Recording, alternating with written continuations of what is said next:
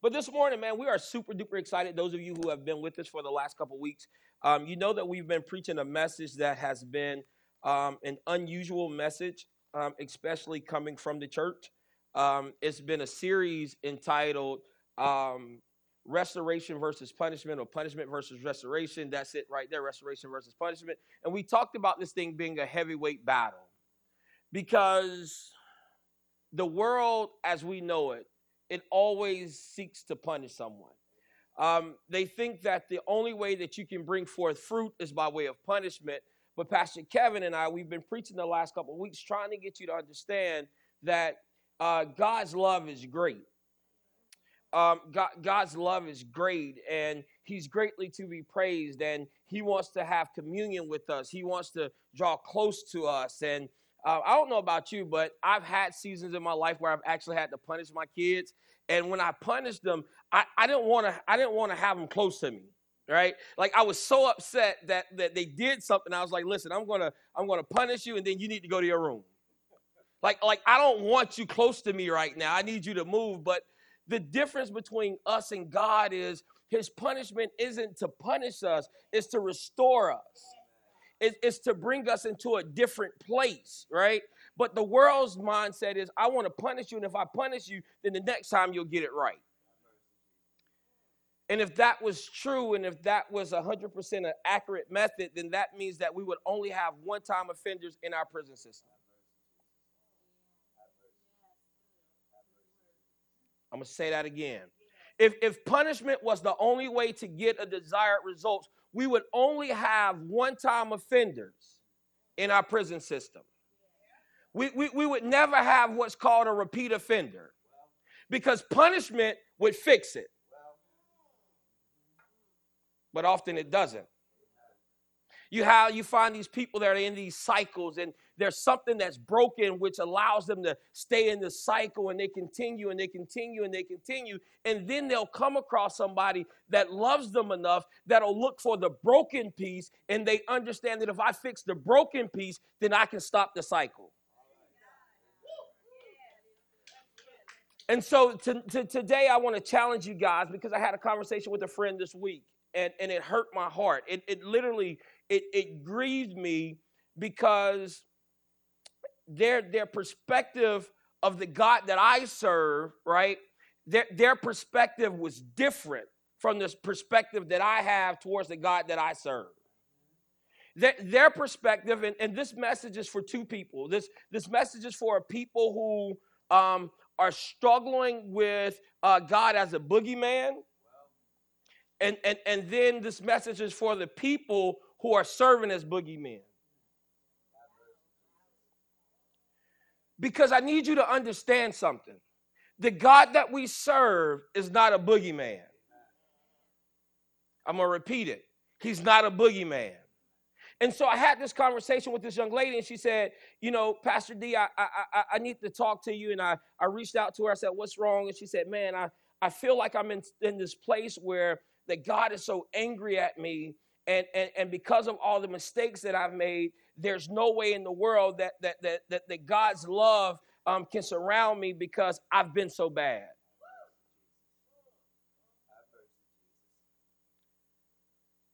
And it grieved me.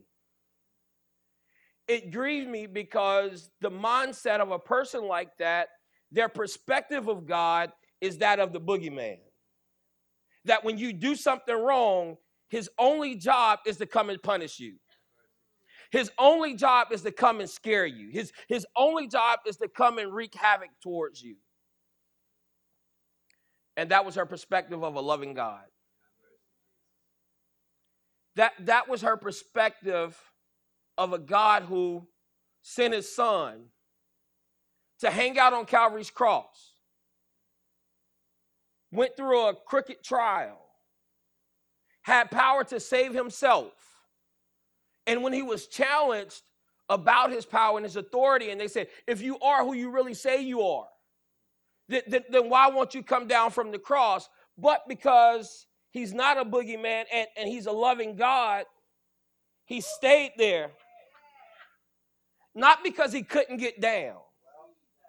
I want you to get this. Not because he couldn't get down but because he loved us so much that there was no way we could ever get it right. And so he said, I'll bear the punishment. So he stayed there. He hung, bled, and died. But then he knew the rest of the story because he knew that if he did it, then on the third day, his father would allow him to get up and he would get up with all power in his hand. And then we would have an opportunity that if we ever turned our hearts towards him, that he would put us back in right relationship. That's a loving God. And so this morning, I, I want to go to John chapter number 3, verse number 16. A familiar passage. Somebody said my favorite verse a simple verse, profound verse, a verse that we, we, we learned in Bible school. As a kid, grandmother may have taught it to you. But I, I, want to use for a subject, if I can, for a few minutes, because this message is really um, some bookends, right? This, this message is bookends for a bookshelf. We've been talking about that. And so I want to put a bookend right here so we can hold this series together. But if God gives us more revelations, we'll slot the book in and add some more to it. But I think it's important that in order for us to really understand restoration and, and how God wants us to restore people, we have to first look at this thing from the standpoint of an EMS worker or a first responder. So I, I, preached last a couple weeks ago, and I talked about it from the, the perspective of being in the courtroom. But today, I, I, I, know Leslie's back there, and Leanne's right there, and Chris Eifert's somewhere. Like when you're up here, guys, you can't see anything unless you got light shining on you. But but all of these individuals are first responders. They're first responders. And so I want to read John 3:16, and my prayer is that you will hear me read this and you'll realize that God is the ultimate first responder.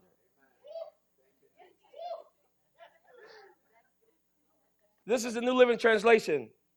It reads like this It says, For God so loved the world. For God loved the world so much that he gave his one and only Son, so that whoever believes in him will not perish, but have everlasting life. Verse 17 says, God sent his Son into the world not to judge the world. I'm going to say that again. Not to judge the world, but to save the world through him. And so, for a subject for a few minutes, I, I, I want to speak from this thought of the subject let love arrive first. When I got home late last night, my, my wife was, was in the kitchen and she was cleaning the stove. And um, the way our house sits, there were some reflections on the house back behind us, and there were uh, some red and white lights. And she said, Something just happened. She said, I, I, want you to make sure everything is good. So I walked to the door and I got to the door and I saw a, a fire truck. And I was like, how cool is that? That I'm preaching a message about first responders and I get the opportunity to see a first responder show up. Now, the thing about this is, I don't know what happened at that house, but I realized there was some form of an emergency. I want you to hear me.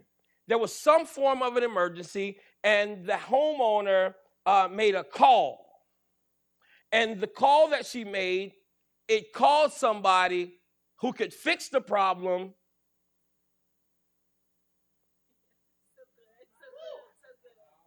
To show up. And so when you look at John 3:16, it says that God so loved the world that tells us, amen, and, and, and, he didn't have to. I love English because you can infer certain things by reading the sentence. It said, For God so loved the world that he. So, what that implies, Baron, is that something was wrong. Something was wrong. And because it was wrong, and because he knew he had the ability to fix it, he showed up. From the fall in the garden, mankind was snatched away from eternal life. Something was wrong. And the only way this could be fixed was a first responder show up.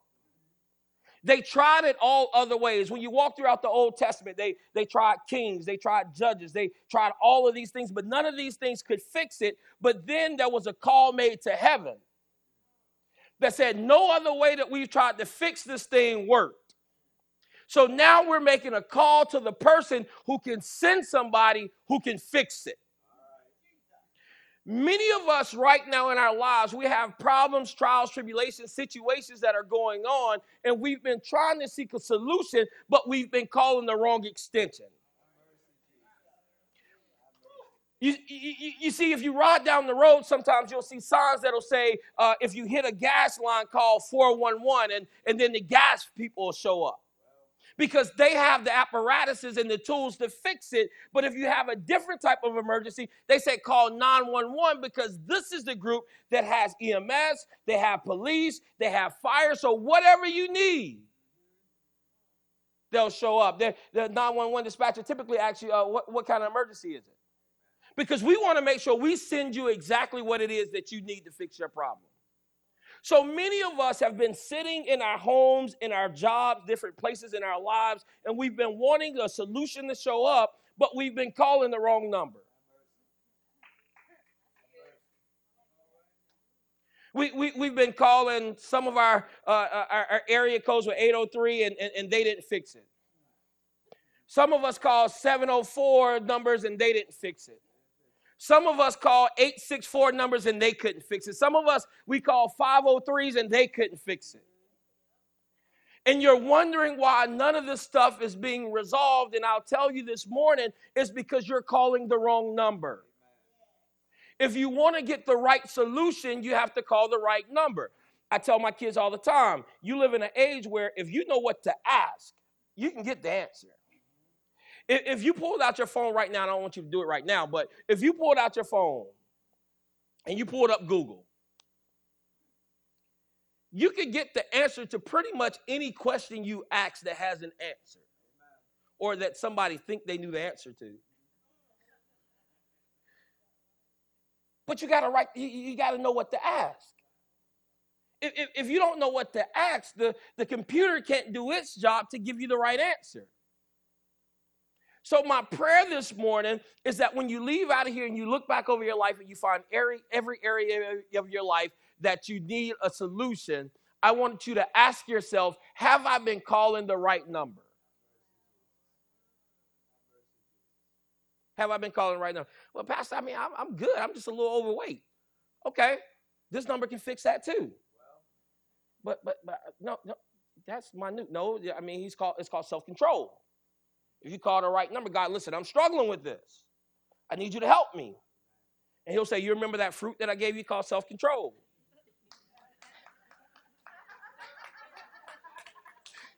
Cultivate it a little bit. It'll show up. And so, but but but in all seriousness, I was I was looking at this and I was thinking about September 11, 2001 is a day in modern history that will, will, will always be remembered where almost 3,000 people died, 2,977 um, known individuals passed away. Now, we won't shine any light on the individuals that caused this tragedy, but I, I want to shine light on a couple people um, who did something. If my, if my numbers serve me correctly, I was looking at this as I was putting this message together, and I was just thinking, man, that is crazy that that day 343 firefighters.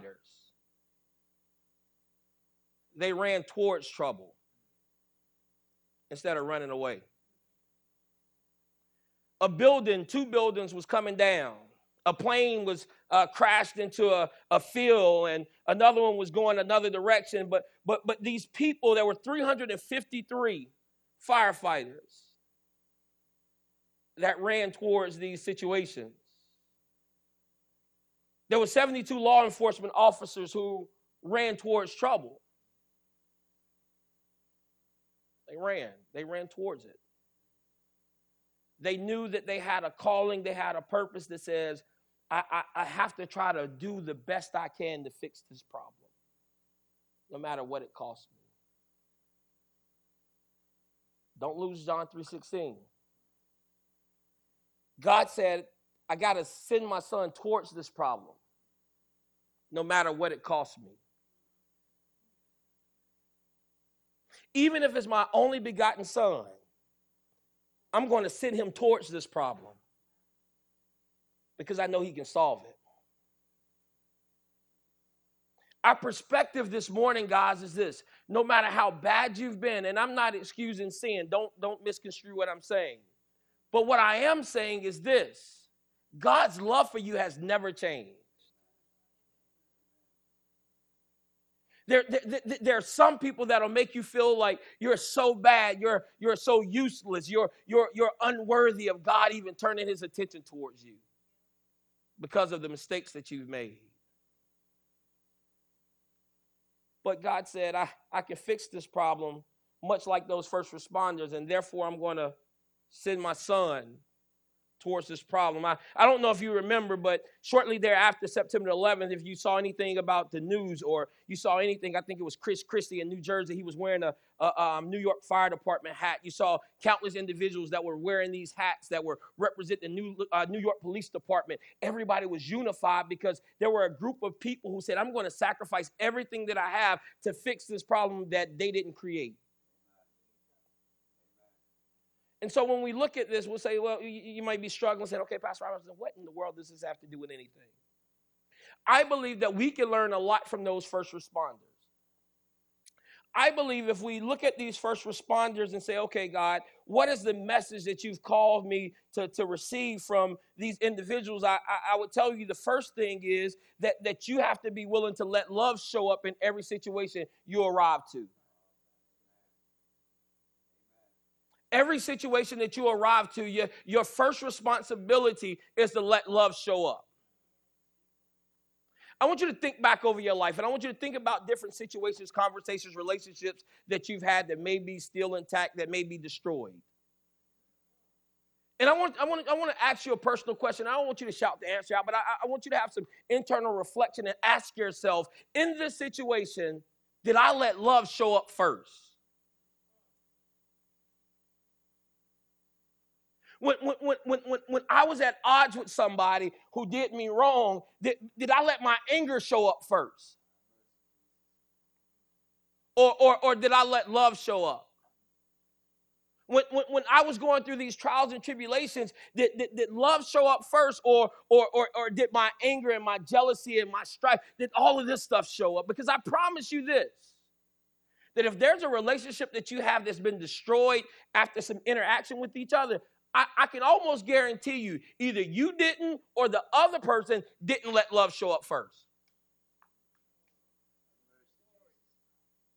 Think about it. Think about it. Some of us have stopped talking to certain individuals because our anger showed up first, because of what they did to us. You did me wrong, so therefore, you say, Well, Pastor, listen, I was justified in that. No, you wasn't.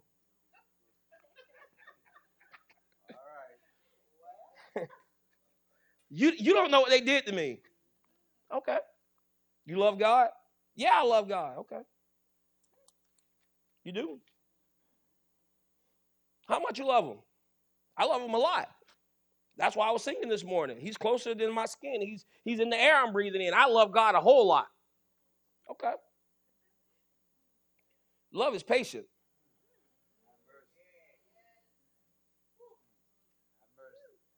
Love is kind. Love keeps no record of wrongdoing.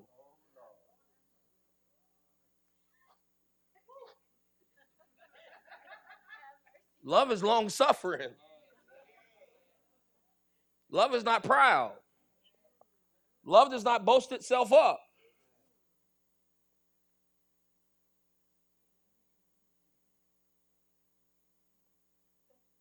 It does not demand its own way. It's not irritable. It, it, it keeps no record of wrongdoing. It, it, it does not rejoice about injustice, but rejoices whenever truth wins out. Love never gives up. Love never loses faith. Love is always hopeful. Love endures, watch this, through every situation.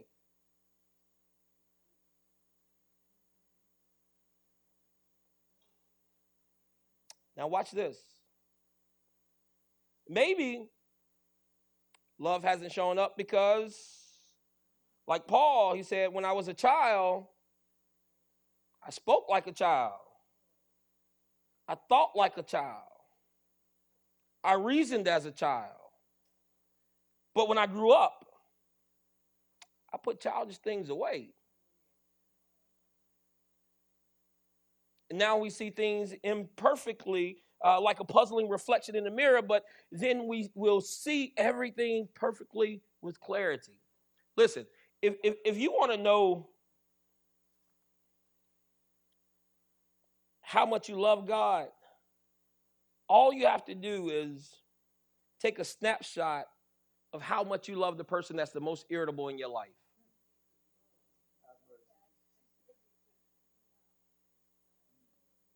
If, if, if, because see, it's easy to say how much we love God.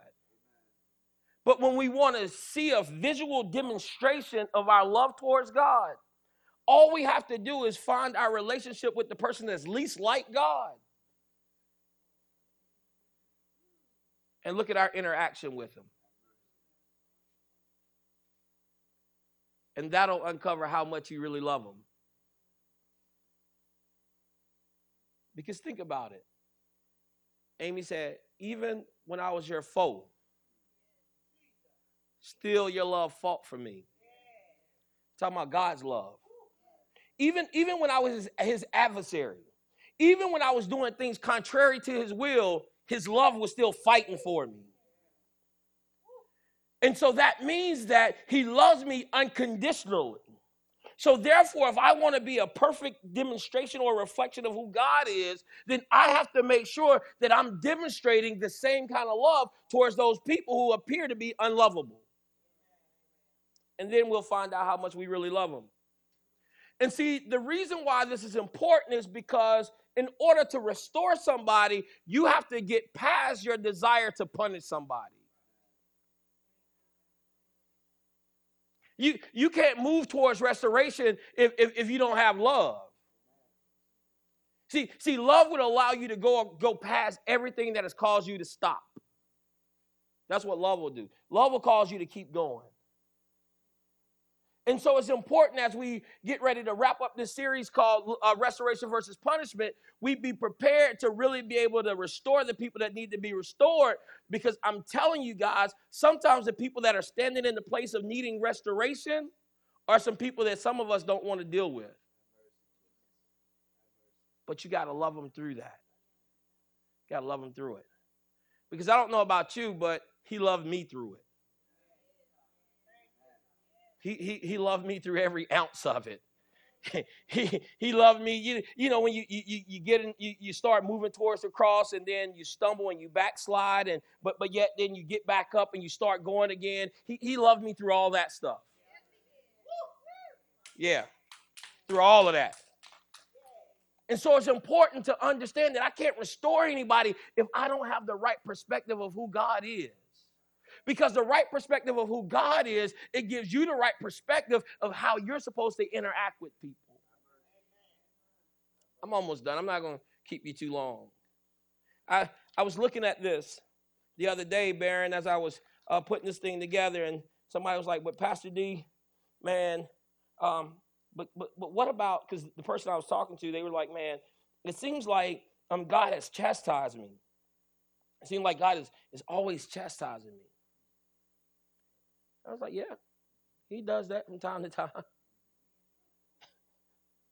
you know, I'm, I'm going to end with the story in a few minutes, but hopefully my daughter's watching and she gives me permission.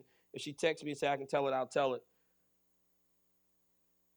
But Hebrews chapter number 12, verse number 6 through 11, it reads like this. It says, watch this. And I want to replace the word you with the word I because I want to make this personal. If I endure chastening, God deals with me as with sons. For what son is there whom a father does not chasten? But if I are not without chastening, of which all of these become partakers, then you are illegitimate and not sons. So God that listen, God's chastisement towards you is a sign that you're his child. Think about it. He loves you so much that he chastises us. But here's the kicker his chastisement isn't towards punishment, it's towards restoration. When, God chastise you and you feel the wrath of God, you, you feel the chastising rod of God, it's not because he just wants to punish you. It's because he wants to restore you into a relationship where your heart's desire is that you want to do what he's called you to do and not what your flesh wants to do. That's why he chastens you. And, and it says if he doesn't chastise you, then then then and he used some Paul used some harsh words. He said you're you're illegitimate. Jeez. He didn't just say I don't like you. He's like you're you're illegitimate. You don't even belong to me. My God. Furthermore, we have had human fathers who corrected us and we paid them then respect. Shall we not much more readily be subjection to the Father of the spirits and of life? For they indeed, uh, for our few days of chastening, even though it seems best to them, but he for your our profit, that we may be partakers in his holiness. Now I know that's wordy. I want you to go back and read it, but I want to break it down for you. It just said that it's towards your restoration. That's basically what all that verbiage meant. He chastises you because he wants you to be more like him. More like him. And in order for you to be more like him, and if you have a child, you you, you know those days when um, Jeff, you got your baby sitting beside you, so I know you remember this. Or maybe your baby's perfect and you didn't have to do this, but my kids, Lord have mercy. I used to have to look at him sometime, Scott, and say, listen, this is about to hurt me more than it's going to hurt you. Because I really don't want to do this.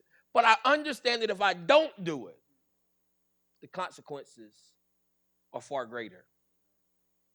And he's saying, listen, guys, I want to do this because I want you to be back closer to this holiness that we're talking about. I, I want you to be a perfect demonstration of who I am because when you're walking in the holiness of God and the, the person of God and the spirit of God, He'll put you in situations where you get to demonstrate you get to demonstrate the acts of God. I want you to hear that again. When you're walking in the holiness of God, when you're walking in the Spirit of God, when you're walking in the fruits of God, He'll put you in situations where you get to demonstrate the acts of God. And if your heart's not right, then the acts that you should demonstrate, your flesh will overrule it. when you're in right relationship with God and you're walking the way that you should, and you see somebody that needs to have an encounter with God, the only way you can demonstrate that encounter with God is if you're closer to God, because if not, your flesh will look at somebody on the side of the road that needs somebody to stop, and you'll keep going. But the closer you are to God, you're like, you know what? I gotta stop. You'll see somebody in need and you'll say, I can't pass by. I, I, I got to do everything that, that God would do in this situation. But the only way you can demonstrate that type of lifestyle is if your lifestyle is closer to a lifestyle that represents God. That's why the Bible tells us that every morning we get up, we're supposed to crucify our flesh. Because if your flesh gets to rule the day, then things will work out different.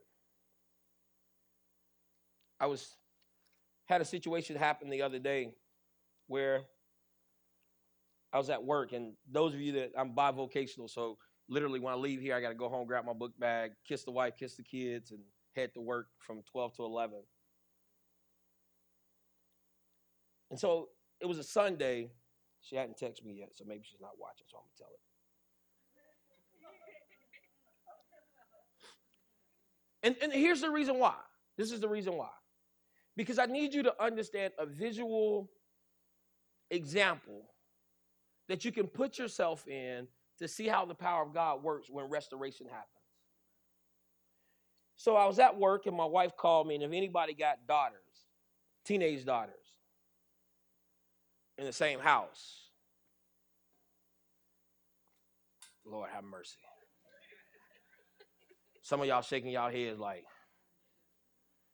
yeah. And it's even scarier when the mamas are shaking their heads like, yeah.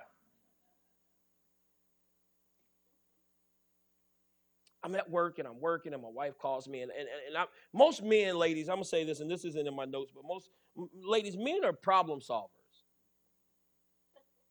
So when you call us to talk about a problem, you need to state a disclaimer. Because our minds are automatically in problem solver mode. So if you don't want a solution, as a disclaimer, say, I don't want a solution. I just want to speak my piece, and I just need you to listen. Because if you don't do that, we're going to hear the problem, automatically start to process a solution, and then start to act.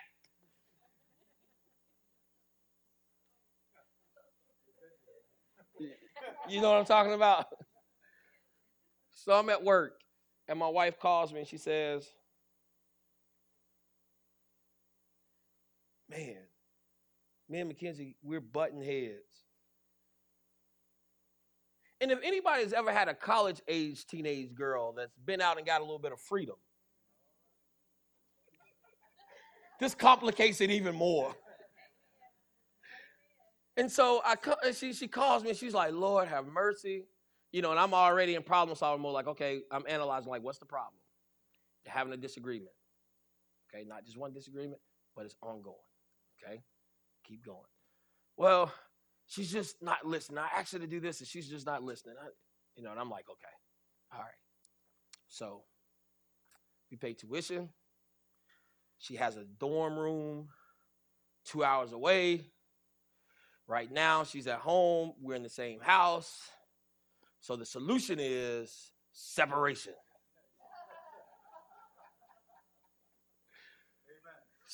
Amen. Amen. Because if you separate them, no conflict. So I work, get off at 11 o'clock. I told my wife, I said, tell her have her bags packed. So get off at 11. Mind you, I just got up at 7 because I had church that day. So we got up at 7, came to church. We had church, got off, went to work. Now it's 11. So I've been up for a really, really long time. And so I'm kind of irritable. Say, have your bags packed. So when I show up, she's sitting on the couch and she has her bags packed. I brew me some coffee. It's all right, you got your bags packed? Let's go. Go where? You going to school, darling. Because if you stay in here, it's going to continue to be conflict.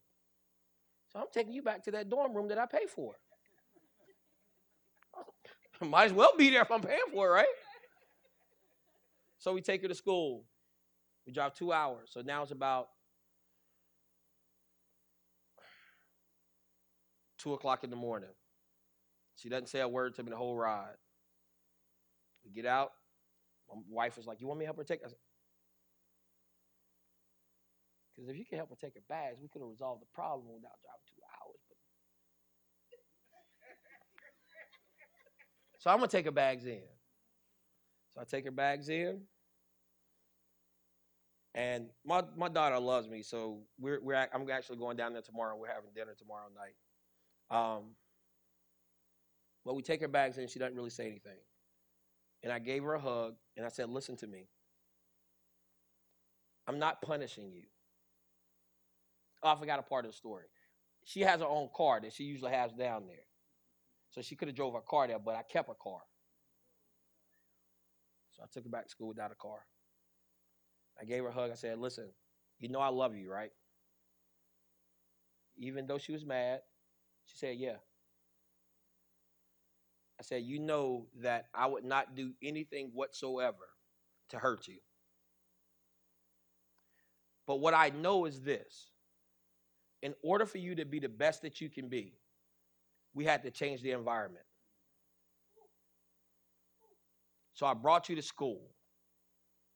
You're here by yourself. You have your space, no roommates. You can reflect on everything that transpired. You can own up to what you possibly did wrong. You can reflect on how you responded. We'll try this thing again. And then I drove two hours back home. So I got home about four o'clock in the morning.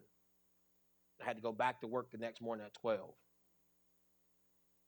But it was so important to me that I demonstrated the love of a father no matter what it cost me. to get the results that were needed. Because I want you to hear me. I had a conversation with a friend a couple months prior to my daughter going to the same school. He said this, he said, D, let's walk outside. We're at the barbershop. And men, we have conversation at the barbershop. So, so if somebody say, let's walk outside the barbershop, it's, it's serious. He said, listen, he said, man, I don't know what's gotten into my daughter. He said, I took her to school. We gave her a car. Same school, y'all. So I gave her a car, and it's like she lost her mind. She came home. She's constantly at odds with her mama. She's not doing what she needs to do in school. Her grade point average is at a point where it's affecting her uh, financial aid. So she can't go back to school. She has a boyfriend who's doing all kind of crazy stuff, driving the car that I gave her to drive to school. He came to my house and he had the audacity to walk in and not even speak. He's like, you know what? She's not going back to school. She's going to have to try this thing back over from the beginning. And so now his daughter is back taking local classes. And there's nothing wrong with local classes, don't get me wrong. But I want you to look at the two dynamics. There had to be an intervention. Had the intervention happened in that other situation a little bit earlier, maybe it would have got the same results. But it didn't. And that's what he was left with. My daughter called me the other day and I asked her, I said, What are you doing? She said, I'm in my room and I'm, I'm just about done. She said, I'm in my room. I said, You're not going anywhere today? She's like, No. I was like, Where's your friend? She said, One of them's mad at me. I said, Why? She said, Because she wanted me to take her to Columbia so that she could catch a ride and go somewhere else. But I told her there's nowhere in the world I'm messing this thing up again.